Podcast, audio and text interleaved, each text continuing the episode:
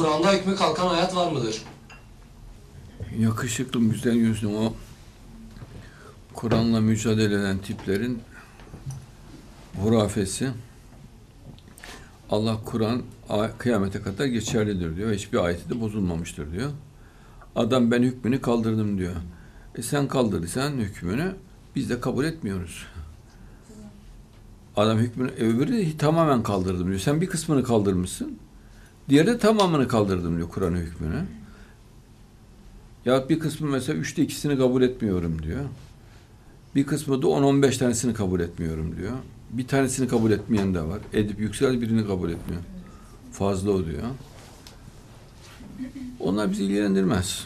Fazla veya eksik dediğinde dinden alakası kalmaz o adamın. Din bütündür Kur'an. Çıkan, e, hükmü kalkan ayet yok. Öyle bir şey olmaz.